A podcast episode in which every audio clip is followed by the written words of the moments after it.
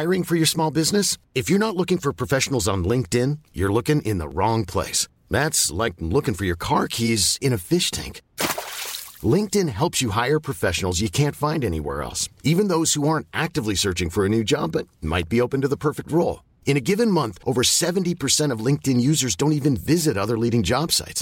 So start looking in the right place. With LinkedIn, you can hire professionals like a professional. Post your free job on linkedin dot com slash people today. When you make decisions for your company, you look for the no-brainers. And if you have a lot of mailing to do, Stamps dot com is the ultimate no-brainer. It streamlines your processes to make your business more efficient, which makes you less busy. Mail checks, invoices, legal documents, and everything you need to keep your business running with Stamps dot com. Seamlessly connect with every major marketplace and shopping cart. Schedule package pickups and see your cheapest and fastest shipping options from different carriers. With rates up to eighty-nine percent off U S P S and U P S rates. And with the Stamps dot com mobile app, you can take care of mailing and shipping wherever you are. Make the same no-brainer decision as over one million other businesses with Stamps dot com. Sign up with code PROGRAM for a four-week trial, plus free postage and a free digital scale. No long-term commitments or contracts. That's Stamps dot com. Code PROGRAM. The United States Border Patrol has exciting and rewarding career opportunities with the nation's largest law enforcement organization. Border Patrol agents enjoy great pay, outstanding federal benefits, and up to twenty thousand dollars in recruitment incentives. If you are looking for a way to serve something greater than yourself, consider the U S. Border Patrol. Learn more online at c b p dot gov slash careers slash U S B P. That's c b p dot gov slash careers slash U S B P.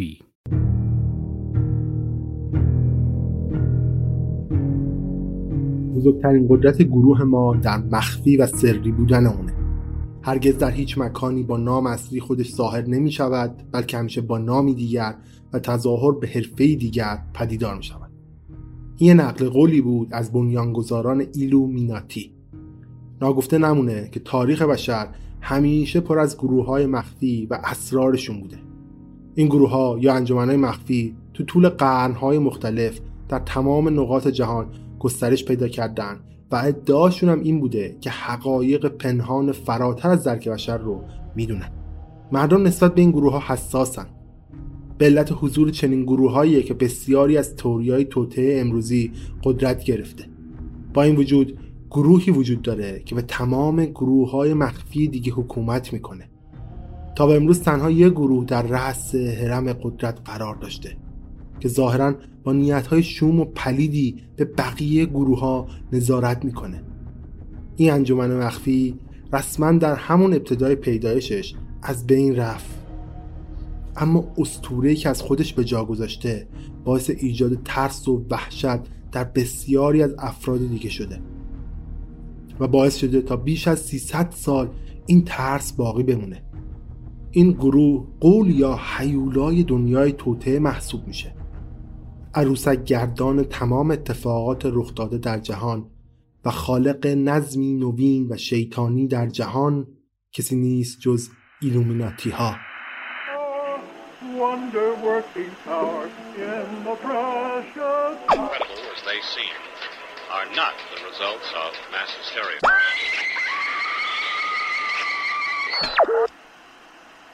فکر کنم بهتره مجوز بکنیم، چون الان روی ایستگاه اشتباهی هستید.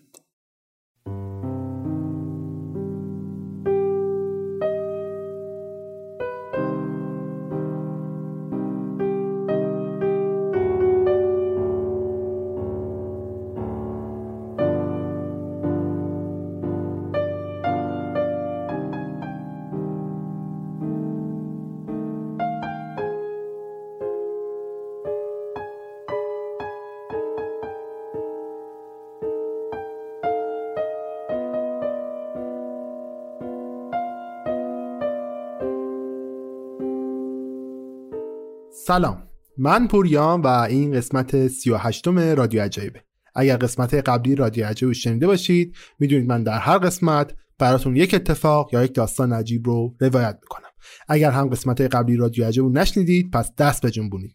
من رو میتونید از طریق اپ‌های پادگیر مثل کست باکس، گوگل پادکست، اسپاتیفای یا هر اپی که از طریق فید پادکست منو میخونه پیدا بکنید و بشنوید. همچنین اگر دوست داشته باشید میتونید از طریق کامنت گذاشتن نظرات خودتون رو برای من بنویسید و من هم حتما به نظرات شما اهمیت میدم و اگر لازم باشه توی اپیزودهام به اون میپردازم.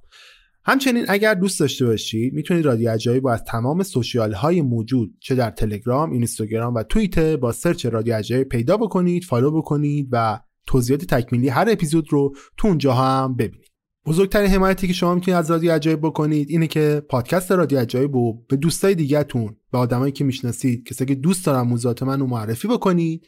ولی اگر حمایت مالی دوست دارید رادیو عجایب بکنید، لینک هامی باش رادیو عجایب در بخش توضیحات این اپیزود قرار گرفته که میتونید از طریق اون هر مقداری رو که دوست دارید از رادیو عجایب حمایت بکنید. من اینجا جا داره از تمام حامیانی که در از اپیزود قبلی و در ماه گذشته از رادیو عجایب حمایت کردن یه تشکر ویژه بکنم و اسم تمام این دوستان رو هم در این اپیزود بیارم. از این به بعد هر دوستی که از من حمایت بکنه اسمش رو من در هر اپیزود ذکر میکنم که بدونن من از تک تک حمایتایی که انجام شده قدردان هستم.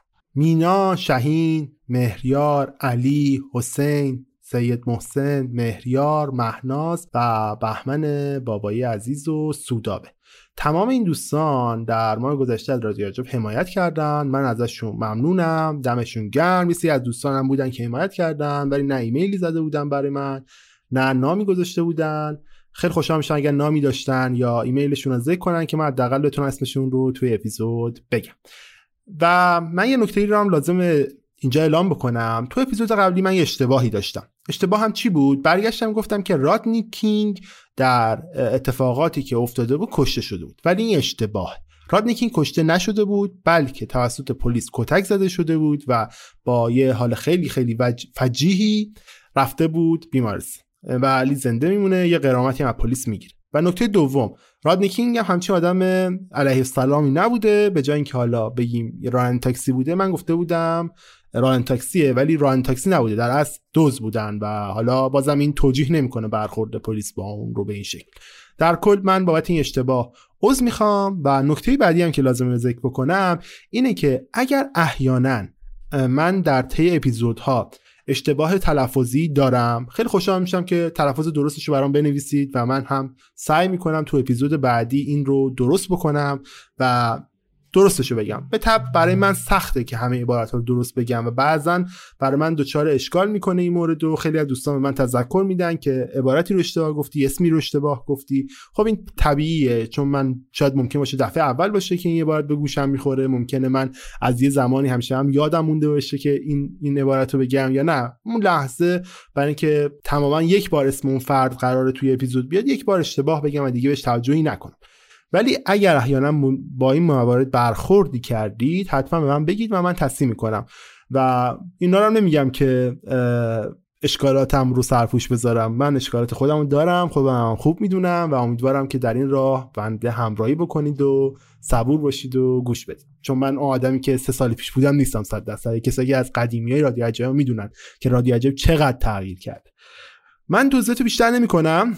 بازم تاکید میکنم اگر دوست دارید از رادیو عجایب حمایت بکنید لینک هامی باش هست. اگر هم احیانا یه محصولی دارید، یه وبسایتی دارید یا کالایی دارید که دوست دارید توی پادکست خفن با یه سری شنونده خفن تبلیغش بکنید، رادیو عجایب لینک بخش اسپانسرینگش توی توضیحات هست، میتونید از طریق اون با رادیو عجایب در تماس باشید. حتی اگر هم دوست دارید شما شنونده عزیز با من در تماس باشیم، اون لینک ایمیل من هست، میتونید ایمیل به من بزنید، من حتما ایمیل شما رو میخوام بهش پاسخ میدم. اگه سوالی دارید در مورد ساختن پادکست، بخش من ادیت نمیکنم اولا و آخرای پادکست چون خیلی خودمونی تره برای من و ببخشید دیگه خیلی طولانی شده، حدود پنج دقیقه است. دارم من سلام علیک میکنم. بریم سراغ اپیزود جدید که مربوط میشه به ایلومیناتی و دومی انجمن مخفی که قراره تو مجموعه انجمن های مخفی بریم سراغش. فعلا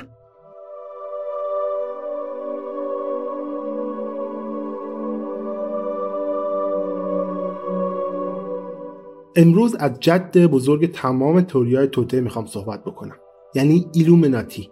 حتی اگر چیزی از تئوری‌های توطئه یا انجمن‌های مخفی هم ندونید، اما قطعاً اسم ایلومیناتی به گوشتون خورده. به نظر میرسه ایلومیناتی ها و تصاویرشون همه جا حضور دارن، یا اینکه عمدن دارن این کارو میکنن. ایلومیناتی ها نه تنها نقل محافل نظریه پردازان توطئه شدن، بلکه حتی نقل دهان مردم عادی هم هستن. در اون فیلم ها، برنامه های تلویزیونی، حتی در موسیقی و غذایی که ما میخوریم به اونا اشاره شده. البته بستگی داره با چه کسی صحبت میکنی و تمام اینها تنها جزئی از نقشه اصلی اونها برای کنترل ماست. و حتی اگر یک درصد از این حرفا صحت داشته باشه، پس ایلومیناتی ها خطرناک ترین انجمن مخفی تا به امروز هستن. اگر کمی تو تئوریای توطئه عمیق بشیم، میبینیم که مردم نظرشون اینه که ایلومیناتی ها عامل هر اتفاقی تو جهانن. مهم نیست چه اتفاقی باشه. میتونه ترور باشه، سوانح باشه، قوانین دولتی باشه، فسادهای بین‌المللی باشه و حتی پیام‌هایی که تو موزیکا و فیلم‌ها نهفته است. همگی زیر سل ایلومیناتی هاست و رسما گریزی هم از اونها وجود نداره. شاید فکر کنی که من دارم اقراق میکنم، اما در ادامه نشون میدم که چطور ایلومیناتی تبدیل به چتری شده که تمام تئوری‌های توطئه از اون آویزونن. اول از همه بیاد راجع به این صحبت بکنیم که اونا دقیقاً کیان، از کجا آمدن و از همه مهمتر اینکه چی میخوان از جون ما.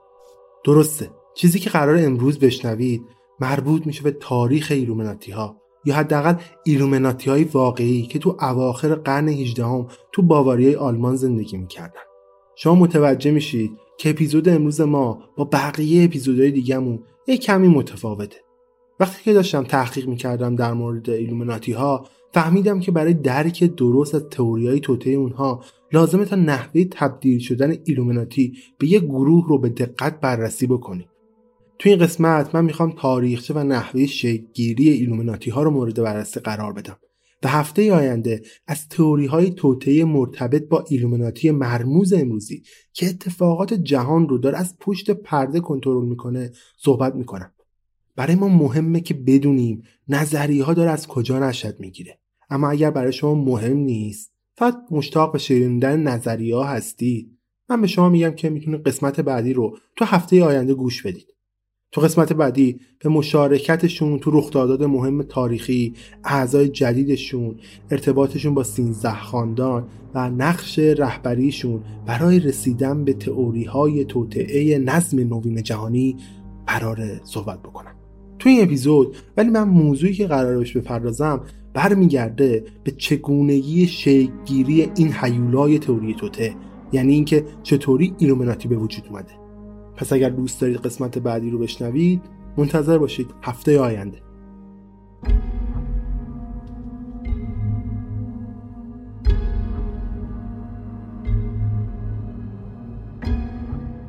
پیدایش ایلومیناتی ها و تئوری توطئه شون مصادف بود با تغییرات سیاسی و اجتماعی بزرگ دنیا، یعنی تو عصر روشنگری. عصر روشنگری یه دوره دگرگونی عظیم تو اروپا که برخی از مورخین به اون لقب قرن طولانی هم دادن. این دوره از سال هزار و ششصد و هشتاد و پنج تا سال هزار و هشتصد و پانزده طول میکشه. اما چرا اینقدر طولانی بوده و دقیقاً چه دگرگونی تو این دوران رخ داده؟ روشنگری یه مسئله ساده نیست. به طور کلی جنبشی که از این دوران به بیرون اومد ایدئولوژی غربی رو کلاً به آستریف کرد و دنیا رو به شکلی که امروز ما می‌بینیم تغییر داد. تمرکز این جنبش بر روی ایده‌هایی مثل تفکر منطقی، اخلاقیات فردی و مشاهده طبیعت بود. سنگبنای اصلی و ستون فقرات جامعه اون زمان دین و مذهب بودن که با شروع این جنبش دقیقاً رفتن زیر ذره‌بین. فلاسفی مثل توماس هابز، رنه دکارت تأثیر دین بر جهان رو مورد سوال قرار دادن. دانشمندای مثل گالیلو، کپلر به لطف اکتشافاتشون تو نجوم و ریاضیات و فیزیک، مثل این موضوع که خورشید مرکز اصلی منظومه شمسیه، نقش مهمی رو برای این جنبش ایفا کردن. این عقاید همراه با مدارکی که برای اثباتشون وجود داشت، طبقه حاکمه اون زمان رو به چالش کشید. با اینکه بعضیا مثل گالیله بابت حرف‌هاشون دستگیر و مجازات شدن، اما سخنان اونا چنان صدمه جبران ناپذیری به این سیستم حاکم وارد کرد که عصر روشنگری رو آغاز کرد. نتیجه این اتفاقات این شد که صد و سی سال آینده فیلسوفان، دانشمندان، هنرمندان کنار همدیگه برای تغییر شکل دیدگاه دنیای غرب جنگیدن و تلاش کردن. اگرچه جنبش واحدی پشت روشنگری نبود، اما همشون یک هدف یکسانی داشتن و اون هدف هم کاملا جهانی بود، یعنی جستجوی حقیقت از طریق تفکر منطقی و مشاهده طبیعت. این هدف به رشد خودش ادامه داد و عصر روشنگری از سال هزار و هفتصد و سی تا سال هزار و هفتصد و هشتاد به اوج خودش رسید. اغلب آموزه های دوران روشنگری به وسیله فیلسوفان فرانسوی یا به اصطلاح بیباکانی مثل ولتر، روسو، مونتسکیه، بونافه، دیدرو انجام گرفتن. یه نقل قول معروفی هم هست از ولتر که میگه دورانی مملو از آشفتگی ایده های ناب بود اون دوران. جهان تو اون دوران در انتظار اصلاح توسط این متفکران بود. این امر تو آلمان هم شدت بیشتری داشت. آلمان و امپراتوری‌هاش به شدت غرق این جنبش بودن. دوره‌ای بود که آلمان به دلیل موقعیت افرادی مثل گوته، شیلر تو اوج افتخارهای ملی بزرگ خودش به سر می‌برد. هر دوی اونا جنبشی ادبی و کلاسیک رو آغاز کرده بودند که هویت فرهنگی و زبان آلمانی رو داشت به نمایش می‌ذاشت. و همه اینا مصادف بود با ارتقای سطح موزیک سمفونیک آلمان، اونم توسط موسیقیدانانی مثل باخ، هیدن، موزارت. روزنامه‌ها، قهوه‌خونه‌ها و گردهمایی‌های ادبی از نوآوری‌های فیلسوفان عصر روشنگری بودند که هیچ کدومم اصلا به مذاق کلیسا خوش نمی‌اومد. همونطور که شنیدید و براتون تعریف کردم، عمده قدرت دنیا مخصوصاً اروپا تو دست کلیسا بود، که اونم چه کلیسایی؟ کلیسای کاتولیک. کلیسا اگر نگیم همه چیزو، اما اغلب این آزاد اندیشی ها رو بدعت میدونست و با کسایی که اونها رو دارن تبلیغ میکنن هم به عنوان کافر برخورد میکرد. این کار باعث شد تا فلاسفه از ادیان سازمان یافته گریزون بشن و, و باعث پیدایش خداباوری برهانی و بیخدایی بشن. گرچه مردم هنوز به دنبال راهی برای داشتن دین و ایمان هم بودن. مردم به حقیقت نیاز داشتن، اما از راه‌های قدیم و محدود کننده قبلی هم خسته شده بودن و دیگه تحملش نمی کردن. بنابراین شکل جدیدی از سازمان‌های اجتماعی خلق شدن. اینجا انجمن‌های مخفی وارد داستان ما میشن. انجمن‌های مخفی مثل فراماسون ها، روزا کروشن ها، که توی سالهای بعد از این اتفاقات بسیار محبوب میشن بین مردم. اگر نگم همشون، اما اکثر قریب به اتفاق کسایی که توی این گروه ها بودن مرد بودن و هیچ زنی اجازه ورود به این گروه ها رو نداشت. ایده پشت اکثر این انجمن ها ساخت مکانی بود که افرادی با تفکر مشابه بتونن با همدیگه تو صلح و آرامش برای ارتقای آرمان‌های مشترکشون تلاش بکنن. برای اینکه بتونن محبوبیت هم کسب بکنن و عضوگیری بکنن، شایعات مختلفی هم پخش می‌کردن، مخصوصاً از نژاد و اصالتشون. به طور مثال فراماسون‌ها و روزا کروشن‌ها هر دوشون ادعا می‌کردن که از نحوه شروع جهان و نقش انسان بر روی زمین مطلعن.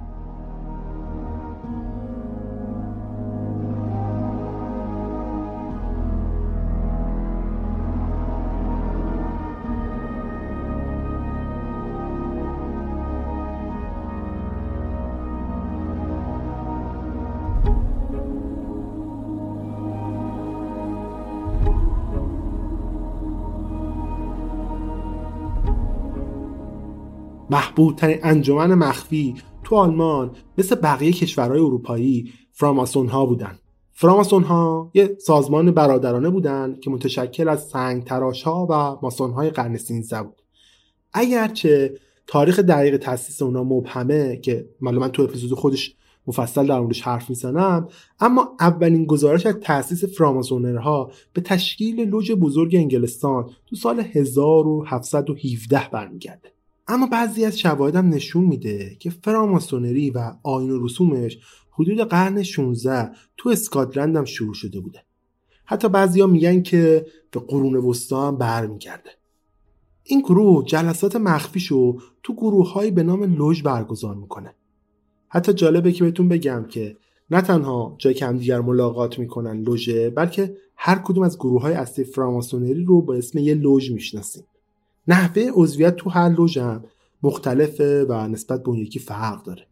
اما هر لوژ توسط یه استاد کنترل میشه. وظیفه استاد برگزاری جلسات و آیین‌های مقدس تو هر لوژه. همچنین لوژها بر اساس سطوح مختلف هم دسته‌بندی میشن. مثلا لوژ آبی پایین ترین سطح بین بقیه لوژها داره، جایی که افراد مبتدی باید تا سه سطح اول فراماسونرا رو طی بکنن. پس از اونم اعضا میتونن به لوژهای سطح بالاتر برن که هر کدوم بر اساس آیین و مراسم خاصی انجام میشه و نامگذاری میشه. سطح آبی در واقع یه دریچه است که بعدش ما میتونیم هر چیزی رو که میخوایم در مورد فراماسونرها بخونیم و بدونیم. هدف فراماسونرها برخلاف سایر گروه‌های برادری حمایت از افراد با طرز تفکر مشابه نبود. این افراد معمولاً نوعی پیشه‌ور یا بهتر بگم صنعتگر بودند، اما با گذشت سالها این گروه به اعضای مختلف جامعه هم گسترش پیدا کرد. انجمن قبل از اینکه گروه برای اتفاقات آینده اقدامی بکنه، یه جلسه تشکیل میده و آیین و مراسم باستانی خودشو مخفیانه برگزار میکنه. چه گروه استانداردی به نظرتون؟ به نظر میرسه که فراماسونرها هم شبیه بقیه انجمن‌های دیگه بودن. بله، میشه گفت از خیلی جهات هم شبیه بودن. اما محبوبیت این گروه نه به دلیل خودشون، بلکه به دلیل مخفی و سری بودن اوناست. لوژهای بزرگ و لوژهای پیرو به نمادهای سری و دانش‌های باستانی خودشون افتخار میکنن. فقط عده‌ای از افراد خاص بسته به شرایط لوژ اجازه عضویت دارن. به محض اینکه شما وارد انجمن‌های فراماسونری میشید، اونا شما رو دعوت میکنن به بسیاری از ایده‌های روشنگری، مثل جدایی از کلیسا، شفقت، اخلاقیات از طریق تعامل انسان با طبیعت، جهان‌پژوهی از طریق تفکر منطقی، یه سری کلمات قلمبه سلمبه است که بهتون میگم. بسیار شخصیت‌های تاریخی مشهور از جمله دیدرو، مونتسکیه، ولتر، لسینگ، موزار، حتی این بنجامین فرانکلین و جورج واشنگتن هم عضو این انجمن بودن. فکر کنم دیگه همه متوجه شدید که جنبش روشنگری تا چه اندازه بزرگ و عظیم بوده و چطور تو اون زمان و بر همه چیز هم داشته تأثیر میذاشته.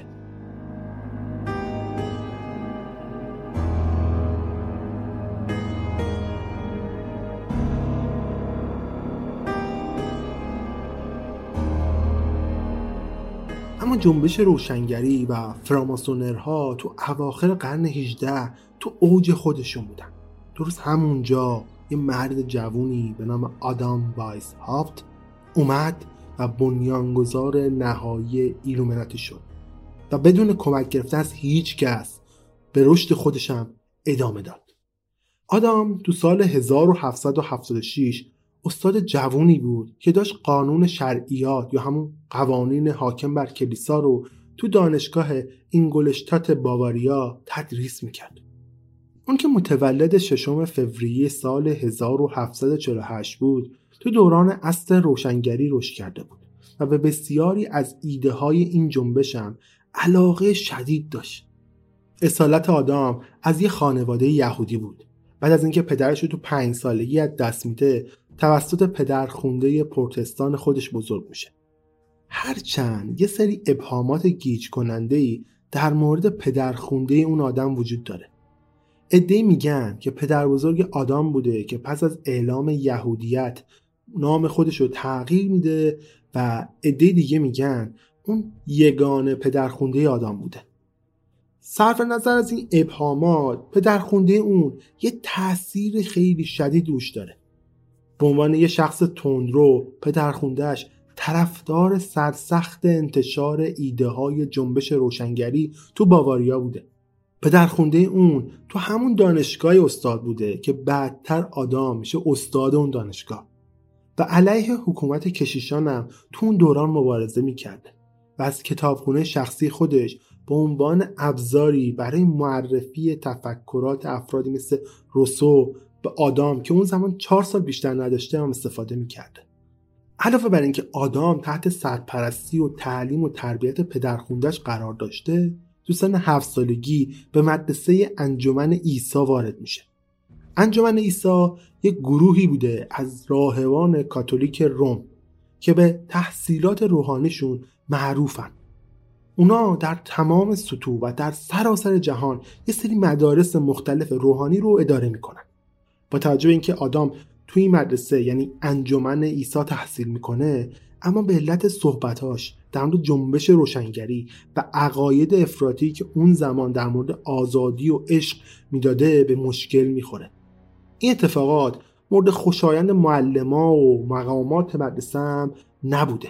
تو این زمان باواریا به شدت تحت کنترل انجمن عیسی کاتولیک بود. اونا در صدد این بودن که پروتستانا رو از روی زمین حذف کنن و باواریا رو از این قضیه پاک بکنن که یکی از این پروتستانا میشد پدرخوانده آدام. در آخر آدام به دانشگاه اینگولشتات، جایی که پدرخونده‌اش تا زمان مرگش یعنی تو سال هزار و هفتصد و هفتاد و شش سرپرست اون بوده، راه پیدا میکنه. آدام تو دانشگاه حقوق رو همراه با مذهب کلاسیک لوسیس که از آیین یونان باستان فرا گرفته بود میخونه. میترا پرستی و مراسم سری مذهبی جزوی از فرقه میتراگری روم باستان و جمله دستاوردهای فیثاغورس بوده. همونطور که دارید میبینید آدام علاقه وافری به آیین و اسطوره‌ها داشته. اون همچنین مثل پدرخونده‌اش از یهودیت هم به پروتستانیسم روی میاره. آدام ما بالاخره تو سال هزار و هفتصد و شصت و هشت از دانشگاه فارغ التحصیل میشه و بعدتر یعنی تو سال هزار و هفتصد و هفتاد و دو یعنی تو وقتی که تازه بیست و چهار سالش بوده تو همون دانشگاه میشه استاد قانون شریعت. حالا بیاید به زبون ساده بهتون بگم که این قانون شریعت یعنی چی. قانون شریعت مجموعه‌ای از احکام و مقرراتی که توسط مقامات کلیسا وضع میشه. این قانون معمولاً مرتبطه با دیدگاه مسیحیت در زمینه خانواده، ازدواج، هنجارهای اجتماعی و نحوه اجرای اونا. شرط هم میبندم که این انجمن عیسی یه سری ایده خاص تو این زمینه داشته. البته هم که باید بگم که داشتن و آدم از این شرط اصلا راضی نبوده. آدم به طور کلی از این تبعیضی که تو دانشگاه داشت اتفاق میافتاد رنج می‌برد. حالا تبعیض چی بود؟ چون اساتید روحانی و اساتیدی که با کلیسا در ارتباط بودن وضعیت بهتری داشتن. آدام تنها استاد غیر روحانی و تنها استاد غیر انجمن عیسی بود. آدام احساس میکرد که در معرض نابرابری عظیمی نسبت به انجمن عیسی که داشت همه مدارس و همه جوامع رو کنترل میکرد قرار گرفته. همچنین انجمن عیسی ارزشی هم برای آدام قائل نبود و اهمیتی هم به تفکرات آزادانه اون و صراحتش نسبت به محدودیت‌ها در سیاست و دینم نمیداد. البته که مسلمه که انجمن عیسی مشکلات خاص خودش هم داشت. شایعاتی در مورد فساد و قدرت گرفتن اونها بسیار زیاد بود و بخش عمده‌ای از اروپا هم سال هزار و هفتصد و شصت در صدد این بودن که این انجمن سرکوب بکنن و از بین ببرن و تسلط اونها رو بر مؤسسات آموزشی بگیرن.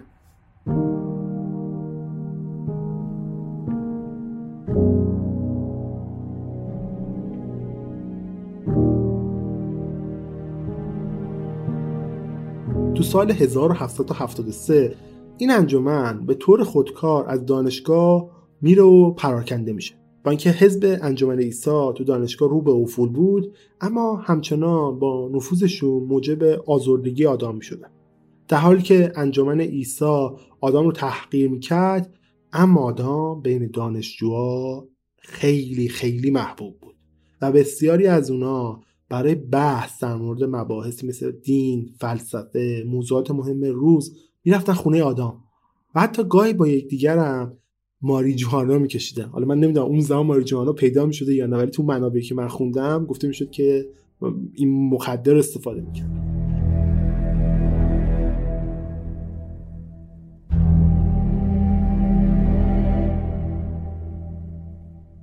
آدام دنبال راهی بود که دست دین و قل و زنجیرهایی که پای جامعه بسته بود رهایی پیدا بکنه. اون در پی ساختن نظام جمهوری بود که بتونه در نهایت نیاز جامعه به سکولاریسم رو پاسخ بده و مساوات رو بین بشر رواج بده. در نهایت آدام به دنبال پیوستن به یک گروه وابسته به فراماسونرها یا لوژهای فراماسونی تو مونیخ بود. اون راجع به گرایش فراماسونرها به ایده‌ها و جنبش‌های روشنگری شنیده بود و امیدوار بود که بتونه افرادی رو پیدا بکنه که تفکر شبیه به اون داشته باشن و از رویاهای اون حمایت بکنن. اون بالاخره تو سال هزار و هفتصد و هفتاد و چهار تو سن بیست و شش سالگی اجازه ورود به یه انجمن رو پیدا کرد. با اینکه اون تونسته بود افراد مشابه به خودش رو از نظر اعتقاد به اصول جنبش روشنگری پیدا بکنه، اما به نظر نمی‌رسید که هیچ یک از اعضای فراماسونری از افکار افراطی اون طرفداری بکنه. اون همچنین از اینکه اینقدر اطلاعات انجمن تو دسترس دیگران بود ناراحت بود. اگر کمی تو کتابخونه‌ها جستجو می‌کردید یا یکی از اعضای فراماسونرها رو پیدا می‌کردید و سوال می‌پرسیدید، حجم زیادی از اطلاعات در مورد فراماسونری و افرادی که تو اون گروه هستن پیدا می‌کردید.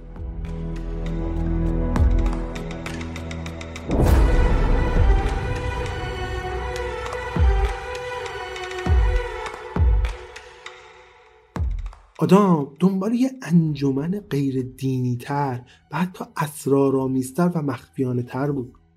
اون به مدت دو سال درون فراماسونرها به دنبال افراد شبیه به خودش گشت تا جایی که تصمیم گرفت با همون تعداد افراد بیاد و لوژ فراماسونری خودش رو راه اندازی بکنه. اون دانشجوهاش رو به عنوان اعضا وارد گروهش کرد. مردانی جوان و انعطاف‌پذیر که از نظر اقتصادی هم شرایط خوبی داشتن. اونا با هم تصمیم گرفتن تا انجمنی مستقل و بر مبنای سیستم فراماسونری برای خودشون تشکیل بدن تا بتونن عقاید ضد مسیحی و ضد انجمن عیسی رو به پیش ببرن و به کار بگیرن. بنابراین تو اول می سال هزار و هفتصد و هفتاد و شش آدام اومد انجمن پرفکت بلیست یا میثاق کمال پذیری رو بنیان نهاد. بعد از اون شروع کرد به سندسازی در مورد تاریخ باستانی و ایجاد رتبه‌بندی برای انجمن مخفی جدیدش و کلی از این سندسازی مختلف انجام. آدام به مدت دو سال تلاش کرد تا سابقه انجمنش رو پرورش بده و تصمیم گرفت به منظور الهام گرفتن از فراماسونرها به یه لوژ فراماسونی دیگه هم ملحق بشه. هدفش این بود که به بزرگترین رازهای اون گروه‌ها پی ببره و اونا رو تو انجمن مخفی خودش به کار بگیره. در نتیجه تو فوریه سال هزار و هفتصد و هفتاد و هفت اون رفت به یه لوژ دیگه. اسم این لوژ چی بود؟ لوژ احتیاط یا مصلحت. به آدام گفته بودن که اسرار فراماسونرها از ادیان قدیمی و آیین‌های باستانی نشأت میگیره. اون آیین‌ها گویا هنوز داشت تو لوژ مصلحت هم انجام میشد و اون امیدوار بود که بتونه به سطوح بالاتر نفوذ بکنه و بتونه این آیین و رسومات اسرارآمیز رو ببینه و باشون آشنا بشه و بعداً بتونه بیاد تو لوژ خودش استفاده بکنه. حالا این آیین و رسوماتی که فراماسون‌ها اجرا می‌کردن دقیقاً چیا بودن؟ این آیین و مراسم‌ها چیزایی بودن که فراماسونرها اغلب تو کتاب‌های باستانی یا تفاسیر متون ادیان مختلف مثل انجیل، تلمود و حتی قرآن می‌خوندن و بعداً برگزار می‌کردن. این مراسمات اغلب برای ارشاد و جلب اعضای جدید به لوژهای مختلف و سطوح مختلف فراماسون‌ها برگزار می‌شد. آداب و رسوم متعددی هم وجود داشتند که بر حسب هر لوژ متفاوت بود و گاهی اوقات نام لوژ هم از مراسماتی که اونها برگزار می‌کردن هم نشأت می‌گرفت. برای مثال یه لوژی وجود داشت به نام پیروی بی‌قید و شرط. در اصل آیین یا سازمانی اسکاتلندی بودند که توسط یه آدمی به آلمان آورده شده بوده. اعضای این گروه از قوانین و مقررات سختگیرانه انضباطی پیروی می‌کردند و همچنین اتحاد و یکصدایی هم بینشون خیلی رواج داشت. گرایش این گروه به تفکرات سختگیرانه از جنبش روشنگری باعث شده بود تا میون ماسون‌های آلمانی هم محبوب باشند و آدم هم نظرش نسبت به اونا جلب شده بود. اون تصمیم داشت همچنین تو لوژ احتیاط فعالیت بکنه، به لوژ پیروی هم وارد بشه. آدام به راحتی بین اونها نفوذ میکرد، راجع به تشکیلات و آیین و رسوم متعدد و سطوح مختلف اونها یادداشت برداری میکرد و بعدا میخواست اونها رو استفاده بکنه. آدام از روش دسته‌بندی و طبقه بندی ماسون‌ها برای پیریزی و ساخت انجمن مخفی خودش میاد و بعدا استفاده میکنه.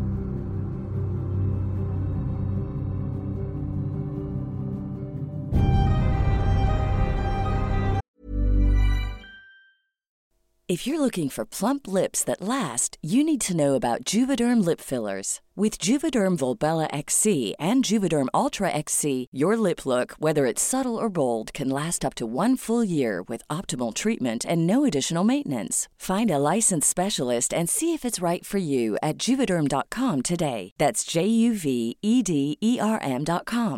Add fullness to lips in adults over twenty-one with Juvederm Volbella ایکس سی or Juvederm Ultra ایکس سی. Do not use if you have severe allergies or a history of severe allergic reactions, or if you're allergic to lidocaine or the proteins used in Juvederm. Tell your doctor if you have a history of scarring or taking medicines that decrease the body's immune response or that can prolong bleeding. Common side effects include injection site redness, swelling, pain, tenderness, firmness, lumps, bumps, bruising, discoloration, or itching. As with all fillers, there's a rare risk of unintentional injection into a blood vessel, which can cause vision abnormalities, blindness, stroke, temporary scabs, or scarring.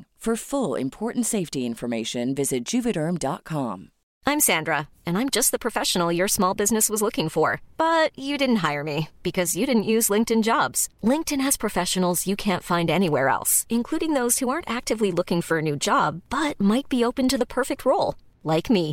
In a given month, over seventy percent of LinkedIn users don't visit other leading job sites. So if you're not looking on LinkedIn, you'll miss out on great candidates, like Sandra. Start hiring professionals like a professional. Post your free job on linkedin dot com slash people today.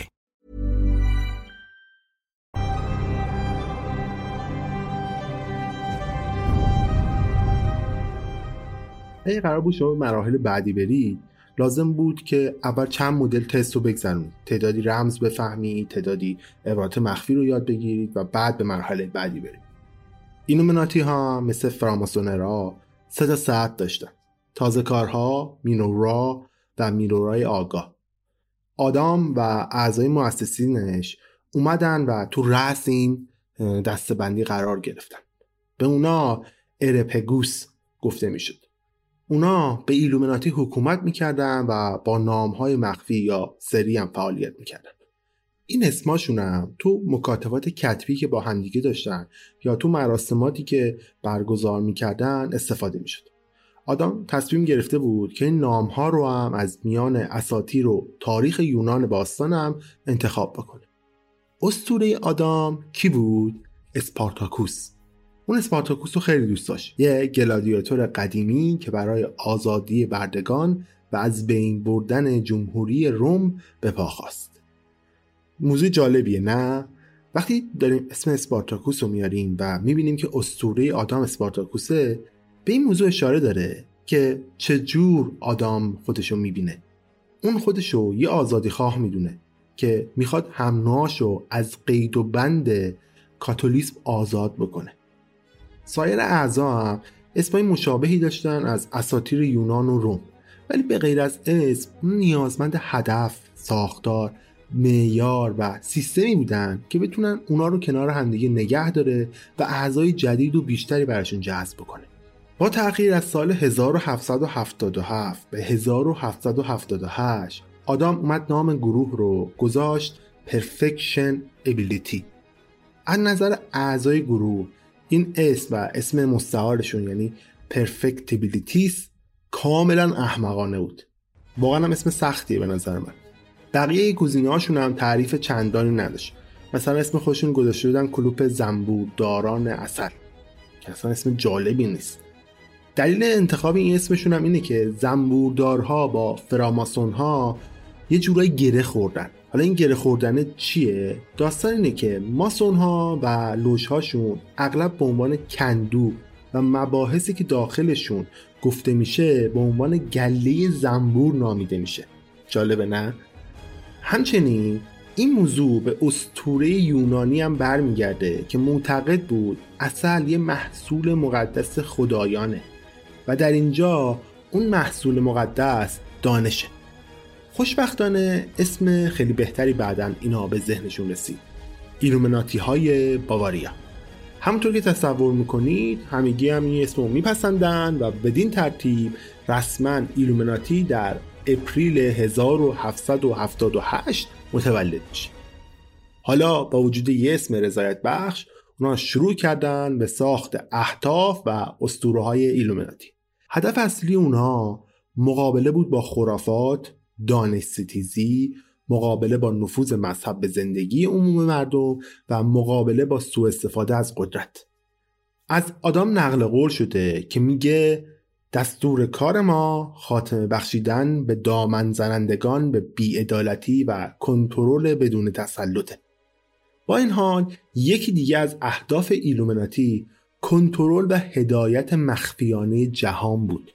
اینجا جاییه که آدام به پنهانکاری و مخفیکاری تأکید داره و استدلالش اینه که اگر گروه مخفی و ناشناسی باقی بمونن هرگز نمیتونن اونها رو از بین ببرن و از قدرت کنار بذارن. در این بین آدام همچنین مجبور بود با سایر اعضای انجمن به مباحثه هم بپردازه. توی این مرحله اونا یه مقدار بیشتر از یک کلاب بودن و با حساب آدام فقط پنج تا عضو وجود داشت تو این کلابشون. برای بیشتر از یک سال به زحمت یک گروه باقی مونده بودن. حتی جالبه بدونه که آدام یکی از اعضای اصلی گروه رو و اعضای مؤسسین گروه رو به دلیل سستی و تنبلی از گروه بیرون میندازه. همون موقع که آدام اون رو از گروه بیرون میکنه، اون یه عضو جدید میتونه برای خودش جذب کنه. یه فردی به نام ماسنهاوزن. اون اولین کسی بود که پس از آدام مشغول به فعالیت تو گروه میشه. به لطف هوزن اعضای ایلومیناتی از پنج نفر به دوازده نفر افزایش پیدا میکنن و حتی در این بین یه فردی رو هم میتونه جذب کنه به نام خاویر فونزودک به اسم رمز کاتو که بعدها میشه جانشین رهبر انجمن. فونزاک یا فونزودک یکی از شاگردای سابق آدام بود که تو اون زمان مسئول انتخابات همگانی باواریا بود. این آدم مثل هوزن تو جهت بالا بردن رتبه ایلومیناتی تلاش میکنه و سعی میکنه عضوگیری بکنه. اون نه تنها تو دانشگاه اینگولشتات بلکه از کل باواریا و دیگر استانهای آلمان شروع میکنه به گرفتن عضو برای ایلومیناتی ها. آدام تحت تاثیر فعالیت‌های اون تصمیم میگیره اون جانشین خودش بکنه. که البته به مذاق هوزن هم خوش نمیاد.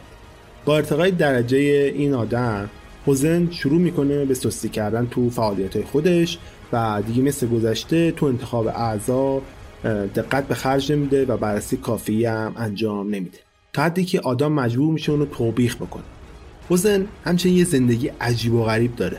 یه روابط عاشقانه آشفته داره، مدام وارد رابطه با دیگران میشه و بعد از مدتی هم اونا رو به هم میزنه و همیشه دنبال عیاشی و ایناست و این فساد اخلاقی به قول آدام به مذاقش خوش نمیاد. به نظر آدام این رفتار مناسبی نیست برای یه آقای محترم یا یه عضو برجسته انجمن. بدتر از همه اینکه آدام میفهمه هوزن از بودجه و منابع انجمن در جهت منافع شخصی خودش استفاده میکنه. در نهایت آدام اون رو از انجمن اخراج میکنه و این کار باعث میشه تا فضا برای فعالیت‌های زوداک یا زواک بازتر میشه و راحت‌تر بتونه اعضای مناسب خودش رو جذب کنه. اما اعضا چطور انتخاب میشدن توی ایلومیناتی ها؟ معیارشون برای عضویت توی ایلومیناتی باواریا اون زمان چی بود؟ آیا منتسب بودن به یکی از خاندان‌های مخفی ربطی به انتخاب اعضا داشت؟ باید بگم نه، اینطور نبود. مانند اکثر انجمن‌های مخفی اون زمان فقط آقایون حق عضویت تو این گروه رو داشتن و نیازی به ارتباط با خاندان‌های سری هم نبود. اما معیارهای دیگه‌ای وجود داشت که باید اعضا اونها رو رعایت می‌کردن. اول از همه رده سنی بود. فقط هجده تا سی سال حق حضور توی ایلومیناتی ها رو داشتن. اخلاق خوب، نظم و مسیحی بودن هم دیگر معیارهای ایلومیناتی ها بود. به نظرتون عجیب نمیرسه انجمنی که یکی از شروطش این بود که باید از قید و بندهای مذهب رها بشید، اعضاش باید مسیحی باشن. آیا از دیگر ادیان هم عضوگیری نمی‌کردن؟ باید بگم نه. اگر اون زمان بت پرست بودید، یهودی بودید، راهب بودید یا دینی غیر از مسیحیت داشتید، آدم شما رو عضو ایلومیناتی نمی‌کرد و نمی‌پذیرفتتون. این کار عملاً داره ریاکاری و تظاهر آدم رو نشون میده. چون قبلاً هم گفتم آدم خودش یهودی بوده. چیز جالب در اون آدم اینه که اون اصلاً معروف مهربونی یا خوب بودن نبوده. اصلاً تو این زمینه هیچ شهرتی نداشته. با تمام تبلیغاتش در مورد ایده های روشنگری خودش به ندرت اونها رو تو سازمانش اجرا میکنه. آدام تو زمان تأسیس و راه اندازی ایلومیناتی به شدت مستبد و دیکتاتور بوده. تست های گروه بسیار دست و پاگیر و محدود کننده بودن. اعضا مجبور بودن سخنرانی های خسته کننده رو حفظ بکنن، مقالات طولانی در تایید ایده های آدام راجع به جنبش روشنگری و اصل آزادی بنویسن و هیچ فرصتی برای خطا یا تفکر خارج از چارچوب های فکری هم به اونا داده نمیشد. خیلی جالبه، اون یه بار به زودارک میگه که وقتی پای تازه کارها میومیاد نباید همونطور که هستن از اونا استفاده کنیم، بلکه باید به شکل دلخواه خودمون تغییرشون بدیم. آدام انجمن مخفیش رو یه انجمن نخبه میدونست که بسیاری از آداب و رسوم و دانش‌های سریشون فراتر از درک عمومه. این نخبه گرایی اغلب موجب درگیری با اعضای گروه از جمله دست راستش یعنی فونزودک میشد.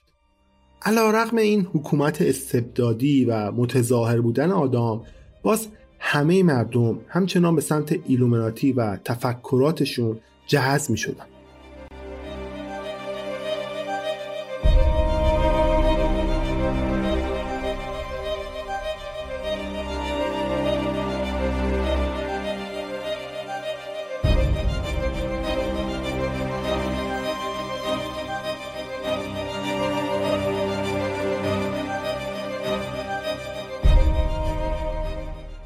پایان سال هزار و هفتصد و هفتاد و دو، یعنی دو سال پس از پیدایش اونا، اعضای ایلومیناتی از دوازده نفر به بیست و هفت نفر افزایش پیدا میکنه که عمده اونا هم حاصل تلاش های اون دست راست است، یعنی جانشین جدید آدام.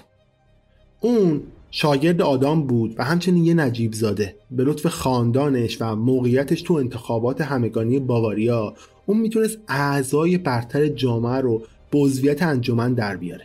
یکی از برجسته ترین اعضایی که اون تونست جذب بکنه یکی از اساتید دانشگاه اینگولشتات بود که اونم قوانین روحانیت رو درس میداد و رابطه تنگاتنگی هم با کلیسای جامعه مونیخ داشت. بذار یه چیز جالب در مورد کلیسای جامعه مونیخ بهتون بگم. این کلیسا مرکز قدرت کاتولیک روم در باواریای آلمان بود، جایی که آدام به راحتی میتونست با توجه به اهداف و دستورات کلیسا در مورد فراماسونرها و سایر انجمنهای مخفی اطلاعات زیادی در مورد اونها جمع بکنه و آماده عمل بکنه. یکی دیگه از بزرگترین گماشته‌های آدام کسی بود که تو سیستم پستی شاهنشاهی روم داشت کار میکرد و حتی اونجا رو اداره میکرد. این هم باعث میشد که اون از محتوایای تمام نامه‌ها باخبر بشه، چرا که اون دستور داده بود تمام نامه‌ها قبل از تحویل باز و خونده بشن. این کار باعث این شده بود تا ایلومیناتی یک قدم از دشمناش جلوتر باشه. اما تنها کار این گماشته فقط این نبود که نامه‌ها رو پخش بکنه، بلکه به وسیله ایلومیناتی‌ها قادر بود اعضای فراماسونرها رو به سمت خودش جذب کنه. یکی از اشخاصی که از این طریق هم میتونن جذب کنن قاضی دادگاه مونیخه. با وجود این گسترش سریع ایلومیناتی، اونا تونستن همچنان مخفی باقی موندن و هیچ کس به غیر از فراماسون‌ها چیزی در مورد اونها نشنیده بود و حتی فراماسون‌ها هم در میون خودشون با احتیاط از اونا صحبت میکردن.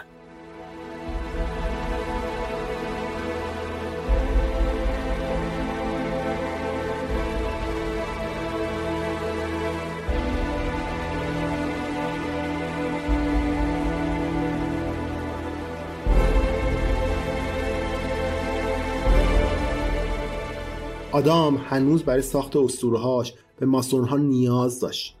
اون اعضاش رو از درون گروه‌های فراماسونری جذب می‌کرد و به اونها دستور میداد تا همچنان در مراسم فراماسون‌ها شرکت بکنن و برای اون اطلاعات جمع‌آوری بکنن.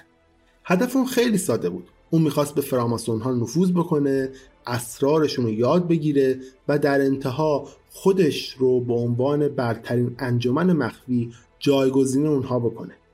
آدام از تسلط روزافزونش بر فراماسون‌ها خیلی خوشنود بود و داشت از این وضعیت لذت می‌برد و در سرش سودای تصرف کامل اونها و آشکار کردن ایلومیناتی باواریا برای کل دنیا رو داشت.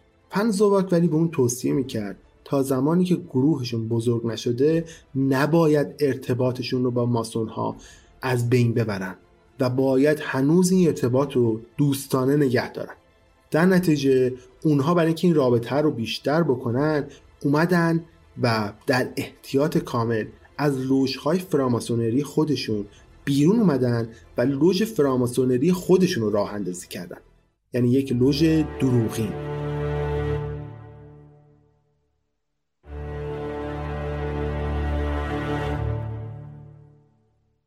تو بیست و یکم مارس سال هزار و هفتصد و هفتاد و نه تو مونیخ اونا یه لوژ دروغین تأسیس کردن و تبدیل شدن به جبهه‌ای برای جذب فراماسون‌ها به ایلومیناتی‌ها. به محض اینکه لوژ به مقدار کافی بزرگ می‌شد، آدم امیدوار بود تا بتونه این لوژ رو از فراماسون‌ها جدا بکنه و به طور مستقل لوژ ایلومیناتی خودش رو درست بکنه.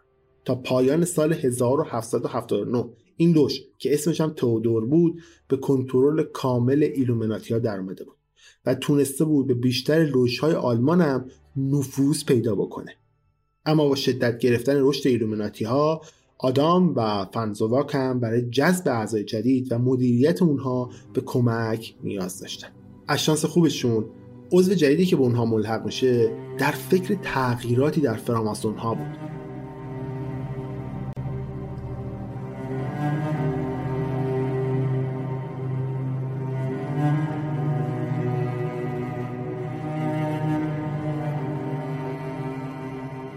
آدولف فراي کانگیا متولد شانزدهم اکتبر سال هزار و هفتصد و پنجاه و دو در استان هانوفر بود. آدولف شیفته فلسفه بود، کیمیاگری و جادو رو دوست داشت و از سال هزار و هفتصد و شصت و نه تا سال هزار و هفتصد و هفتاد و دو هم حقوق خونده بود و در دانشگاه به عضویت لوژ فراماسونری هم در اومده بود. آدولف با امید این که در مورد اسرار این انجمن‌ها بیشتر بدونه وارد فراماسون‌ها شده بود، اما امیدش خیلی زود ناکارآمد میشه و از بین میره. چرا؟ چون برای اینکه بتونه کارایی بیشتری به لوژهای فراماسونری بده میاد و یه سری اصلاحاتی رو پیشنهاد میده به فراماسون‌ها، اما هیچ وقت این اصلاحات پذیرفته نمیشن و بدین ترتیب آدولف هم احساس میکنه که از حقوق عضویتش محروم شده و بدین ترتیب آدام هم اونو پیدا میکنه و نظرش رو به خودش جلب. آدام از اون خواست تا برای سطوح بالاتر ایلومیناتی اسطوره شناسی بسازه و آدولف هم به سرعت این چالش رو میپذیره.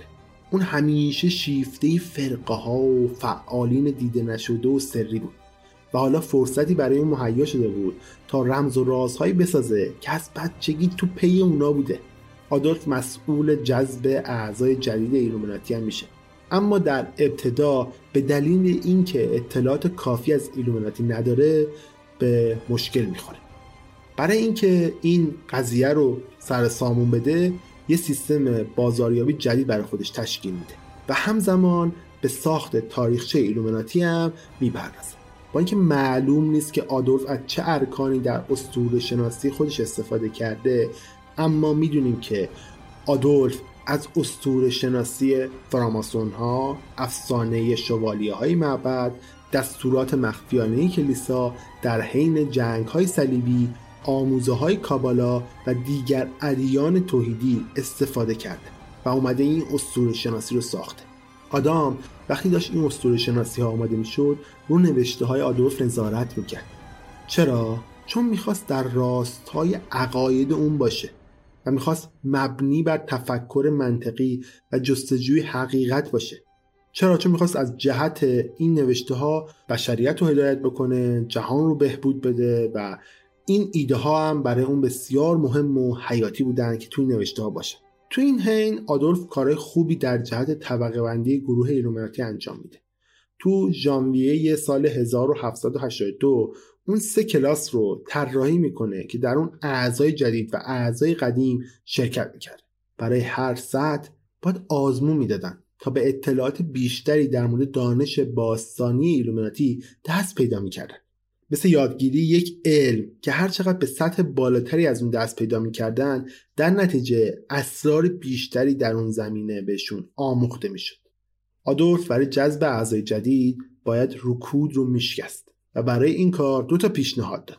اول اینکه دیگه نباید دانشگاه‌ها به عنوان محل اصلی پیدا کردن اعضای جدید استفاده کرد، چرا که اعضایی که از اون طریق جذب میشن بیشتر جوونن و بی تجربه. دوم اینکه از بروز اعمال ضد مسیحیت و ضد دینی با شدیداً اجتناب بکنید. چرا؟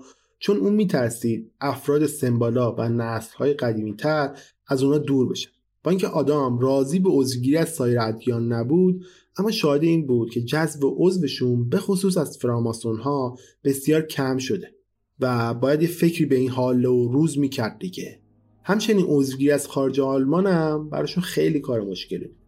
سرانجام آدم تسلیم میشه و به آدولف اجازه میده تا آزادانه به عضوگیری بپردازه. پیشنهاد آدولف بسیار برای ایلومیناتی ها ارزشمند بود.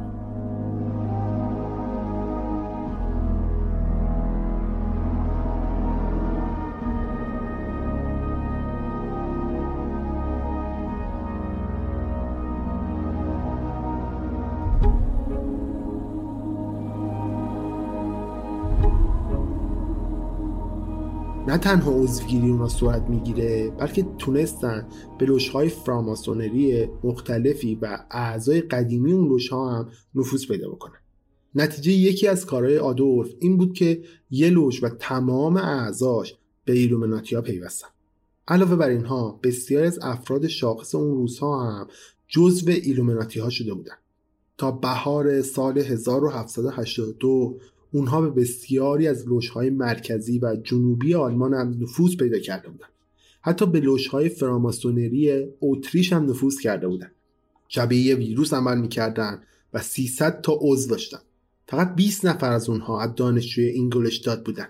آدولف کارش رو داشت به خوبی انجام میداد و به لطف تاکتیک‌های تهاجمی اون موفق شده بودن که ایلومیناتی رو بالاخره به قدرت جدا شدن از فراماسونرها برسونن. بالاخره زمان اون رسیده بود که ایلومیناتی ها به تنهایی روی پای خودشون بایستند. پس آدام در نامه سرگشاده خطاب به لوژهای بزرگ یورک و انگلند اظهار کرد که شیوه کار اونها بده و از کار کردن با اونها ناراضیه و از اونها کنارگیری میکنه.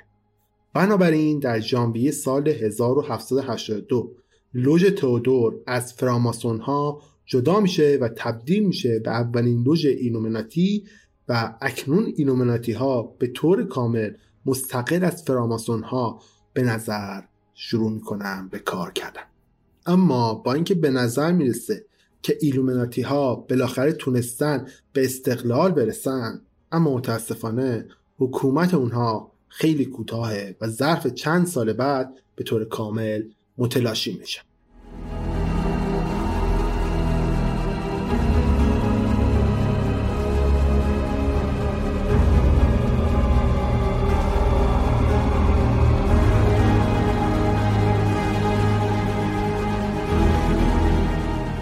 ایلومیناتی بالاخره از استادان فراماسون خودشون جدا میشن و تبدیل به یه سازمان مستقل میشن.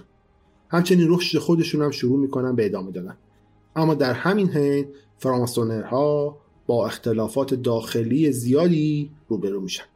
در سازمان فراماسونها در مورد نحوه اداره امور آراء مختلفی وجود داره. همین دلیل هم بین اعضا درگیری همیشه وجود داره. این اختلاف بین عرفای گروه و یک گروهی به نام مارتینیزم ها خیلی بالاتر میگیره. مارتینیزم ها مذهبیون مسیحی بودند که به حبوط آدم معتقد بودند. در نهایت پس از برگزاری کنوانسیونی تو شانزدهم جولای سال هزار و هفتصد و هشتاد و دو قانون پیروی بیچون و چرا منحل میشه. پس از اون عمده قوانین سختگیری فراماسون ها از بین میره و آموزه های مکتب مارتینیزم جایگزین اونها میشه. حالا من این قانون پیروی بیچون و چرا رو بعداً براتون میگم و تو اپیزود مربوط به فراماسون ها توضیح میدم در موردش. اکثر لوژها سر همین قضیه راهشون از همدیگه جدا میکنن و دیگه هیچ وقت با همدیگه وارد همکاری نمیشن. هنگامی که فراماسون ها بر سر قانون پیروی بیچون چرا داشتن با همدیگه می‌جنگیدن، ایلومیناتی ها موقعیت خودشون رو برای از بین بردن لوژهای ماسونی مناسب میبینن. چارلز کاسل و کریستوفر بوده هر دو لوژهای فراماسونری بودن که تو اوایل سال هزار و هفتصد و هشتاد و سه میان و به ایلومیناتی ها منتقل میشن. آدولف زمان رو مناسب میبینه و پیشنهاد میده که باید تمام لوژهای جدا شده فراماسون آلمان متحد بشن و در قالب یک اتحادیه یا یک فدراسیون به فعالیت خودشون ادامه بدن. فدراسیون هم بر اساس یک سیستم یکپارچه تشکیل شده که از سه سطح اصلی و توانایی انتخاب سیستم مدیریتی در سطوح بالاتر اداره میشه. آدام به این شرط با این روش موافقت میکنه که قدرت تو دست ایلومیناتی ها باشه و نفوذ بیشتری رو لوژها داشته باشن. اون یه اطلاعیه بلندبالا نوشت و به تمام لوژهای باقی مونده در آلمان فرستاد. توی اطلاعیه آدام میاد میگه که رهبران فراماسون ها فاسدن، اونا بر اساس ثروتشون انتخاب میشن و حتی میگه کسایی که دارن اونا رو حاکمیت میکنن و حکومت میکنن آدمای خیلی منحطی ان و در آخرم الان این چیزی که شما میبینید به عنوان فراماسون ها واقعیت نداره، در از توسط انجمن عیسی و رهبران دیگر مذاهب هم سرنگون شده و الان یه پوسته خالی باقی مونده. این حرکت به جای اینکه به نفع ایلومیناتی ها تمام بشه به ضررشون تمام میشه، چرا که باعث میشه ایلومیناتی به عنوان یک گروه بی تجربه و پر سر صدا و بدون هیچ نفوذی در نظر روش آلمانی شکل بگیره. علاوه بر اینکه اکثر آلمانی ها فکر میکردن که این اتحادیه صرفاً برای اتحاد مارتینیزم ها در جهت از بین بردن عرفا طراحی شده. از بین تمام لوژها فقط یه لوژ، اونم لوژ بزرگ شرق ورشو، تو سطوح پایین این اتحادیه شرکت میکنه. علیرغم موفقیت ایلومیناتی به جذب لوژهای دیگه تا پایان سال هزار و هفتصد و هشتاد و سه اونها تونستن به هفت لوژ دیگر نفوذ پیدا کنن. باقی روزهای سال فقط عارفان آلمانی بودند که فکر میکردن چیزی از مکتب مارتینیزم نمیدونن و با اون بیگانن و صرفاً جهت کسب اطلاعات در مورد قانون پیروی بیچون چرا وارد ایلومیناتی میشدن.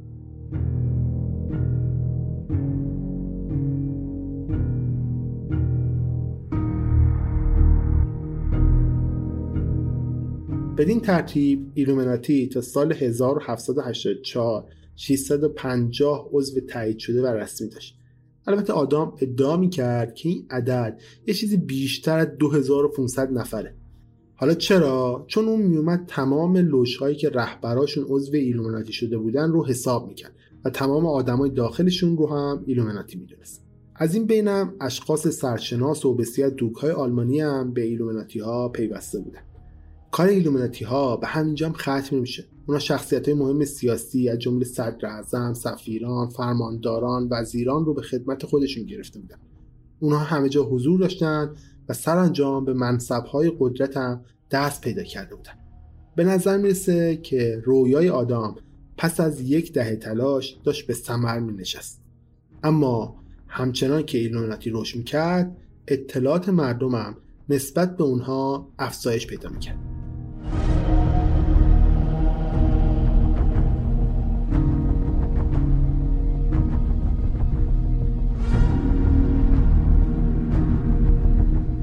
یکی دیگه از انجمن‌های مخفی که تو اون زمان شروع کرده بود به کار کردن و توجه ایلومیناتی‌ها را به خودش جلب کرده بود، یه انجمن بود به نام روزا کروشن. اونا یه انجمن فرهنگی بودن که تو اوایل قرن هفدهم هم درست شده بودن و مثل باقی انجمن‌های مخفی مدعی بودن که به دنبال حقایق پنهان جهانن. اونها هم ضد کلیسا بودن. با این حال اونها از عقل‌گرایی و منطق پیروی نمی‌کردن و بیشتر به سمت عرفان و چیزهایی که آدم اصلا با اونها موافق نبود گرایش داشتن. روزا کروشن ها برای متقاعد کردن مردم اتاقهای مهندسی شده و حقه‌های از بیش تعیین شده‌ای رو به کار می‌بستن تا نشون بدن که قدرت‌های جادویی دارن و پا به پای ایلومیناتی ها هم داشتن عضوگیری می‌کردن. اونها مثل فراماسون ها طرفدارای زیادی تو آلمان داشتن، اما همچنان داشتن چراغ خاموش فعالیت می‌کردن. آدم با اینکه میدونست روزا کروشن ها وجود دارن و حضور اونها رو میدونست، اما از اینکه با اونها برخورد بکنه اجتناب میکرد، چرا که آموزه های اونا در مورد ادیان باستانی حقیر بودن از نظرش. با این حال از نظر آدولف اونا جذاب بودن و تلاش میکرد تا تو درونشون نفوذ پیدا بکنه و چیزهای بیشتری درونشون بدونه. سر همین قضیه آدولف یه تعدادی از اونها رو به ایلومیناتی دعوت کرد.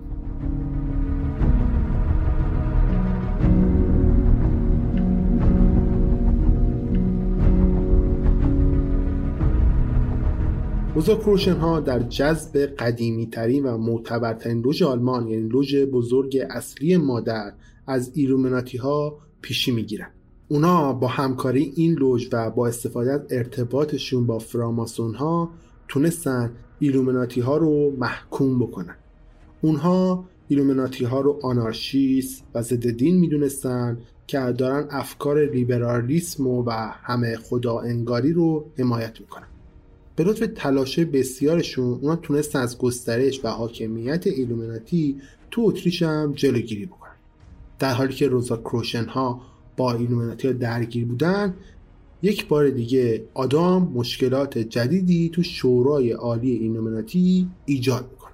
یه گروهی که تو بالاترین سطوح ایلومیناتی حضور داشتن و داشتن اونا رو اداره میکردن، به مرور با رهبران کوتاه‌فکر لوژهای دیگه جایگزین میشن. زمانی هم که آدما دهن به شکایت باز میکردن، آدام به وسیله نامه‌های محرمانه اونا رو متهم میکرد. توی میونم بین آدولف و آدام یه سری اتفاقات رخ میده و اختلافات شدید بینشون شکل میگیره. آدام تمایل آدولف به عرفان و میزان قدرتی که در حال حاضر در انجمن داشت رو تایید نمیکرد. در نهایت زمانی که آدام با آدولف در مورد رسوم تعیین شده برای رسیدن به بالاترین سطوح ایلومیناتی وارد بحث شدن، اوضاع بحرانی تر هم شد. آدام از آدولف خواسته بود تا این رسوم بازنویسی و اصلاح بکنه، اتفاقی که اصلا مورد خوشایند اعضا نبود. آدولف هم با اون مخالفت میکنه، میگه که از نظر اون این کار باعث آبروریزی و از بین رفتن اعتبار این مراسم به عنوان یه مراسم باستانی میشه. آدام اصلا اهمیتی به حرفای آدولف نمیده و اونو تهدید میکنه که اگر این کارو نکنه به همه میگه که این مراسم رو خود آدولف فراي کرده و اصلا یه مراسم باستانی نیست.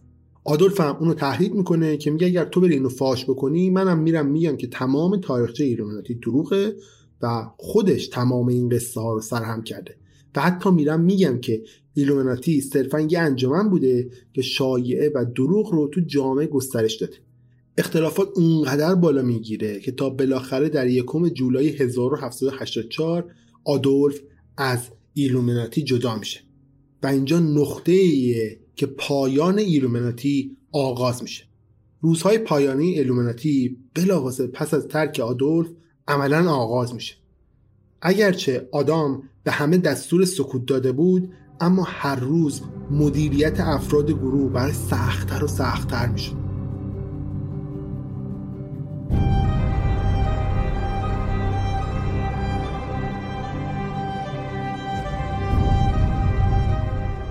خیلی زود ماهیت ایلومیناتی و اعضاش برای مردم روشن میشه. مردم به مرور میفهمن که چه کسای عضو ایلومیناتی هستند و اهداف این انجمن چیه. این آبروریزی با اعلامیه‌های انجمن روزا کروشن بیشتر و گسترده‌تر هم میشه.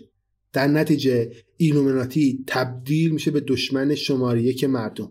اونا فکر میکردن که ایلومیناتی با از بین بردن دین و ارزش‌های اون در پی ایجاد هرج و مرج و بی‌نظمیه.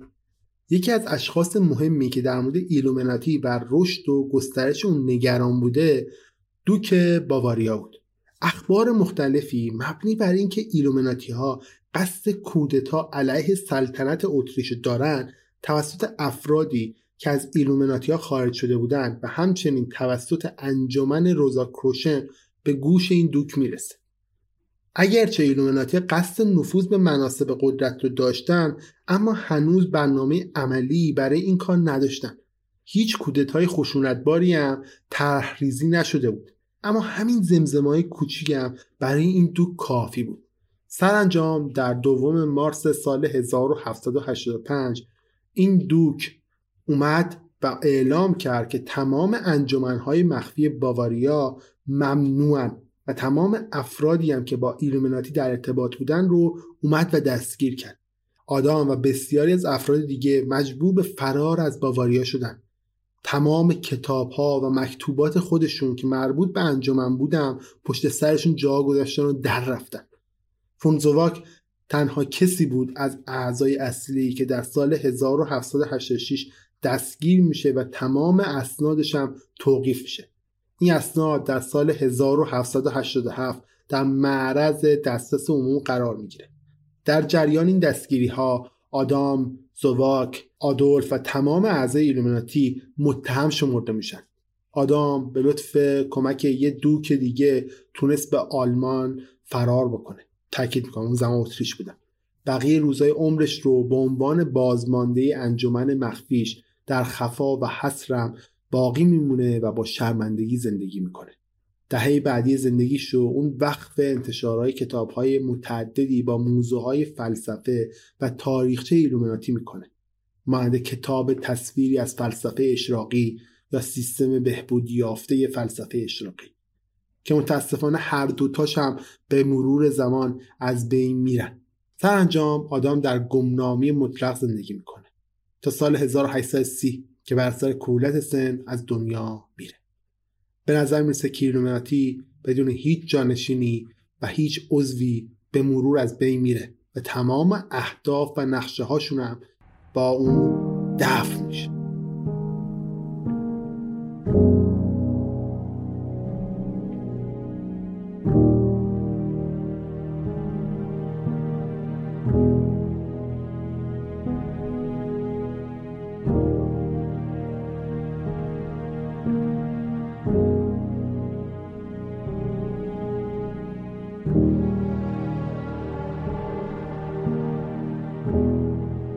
خب به پایان این قسمت رسیدیم. مرسی که تا اینجا شنیدید. این بود پایان داستان ایلومیناتی ها. ولی نکته جالبی که میخوام در مورد ایلومیناتی ها بگم، چرا انقدر مهمم به نظرتون؟ چی شده که اصلا انقدر مهم شده؟ همونجور که دیدید ایلومیناتی ها از بین رفتن. وقتی که زدن کاسه کوزشون و ترکوندن تو باواریا دیگه از بین رفتن. ولی چی شد که هنوز باقی موندن؟ و چی شد که من اول مدام ایلومیناتی ها رو تعریف کردم و نرفتم سراغ استادان اصلیشون، یعنی فراماسونرها؟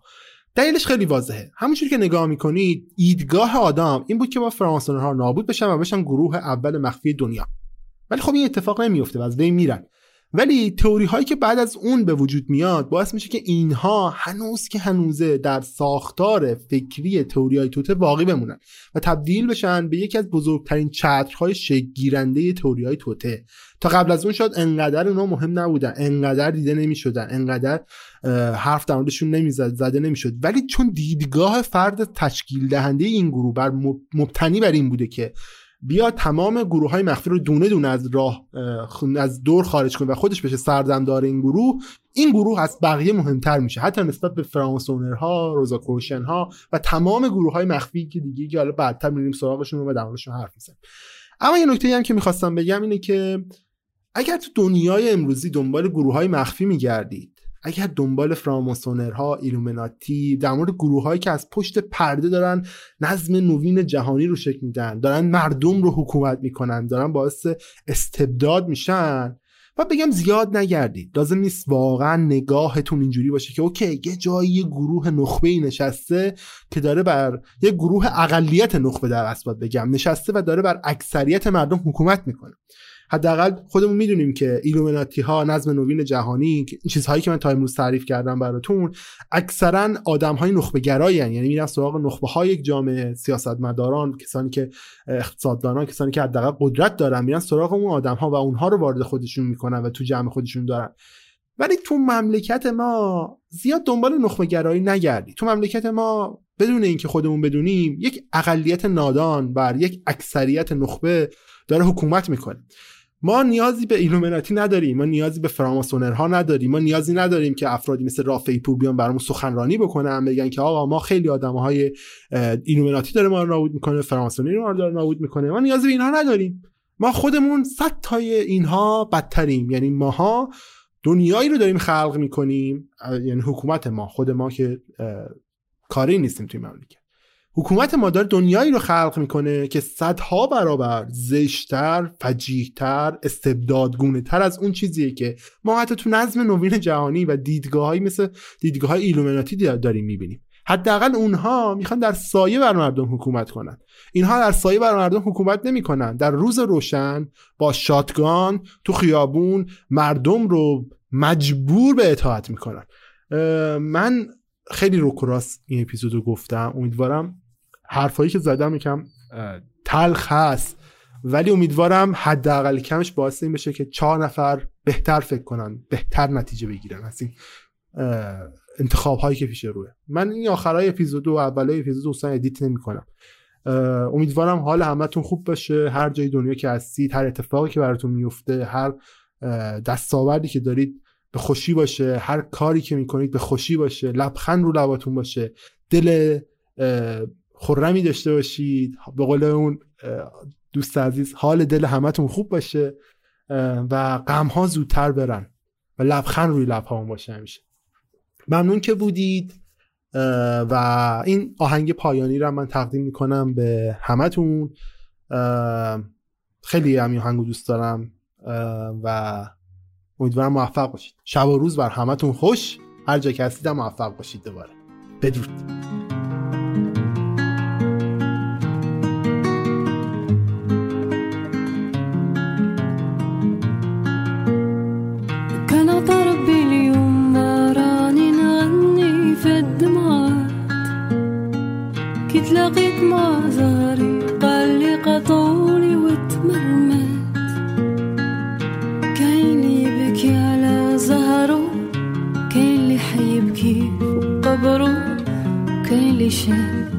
في صاروا كرهنا من الحياة، كاين لي يبكي على زهره، كاين لي حيبكي في قبره، كاين لي شاب في صغره تلفون لوقات كتلاقى الحق مع الباطل ماشك في الخطوة، البطل خلاص لقى الحل باش يحكم غدوة، باين راك عيان قالو حفيت من المشيان وزادلو باريلي نعملو كي سرج الحصان، كاين لي يبكي على زهرو، كاين لي حيبكي في قبرو، كاين لي شاف صاروا تلفونا لقاء.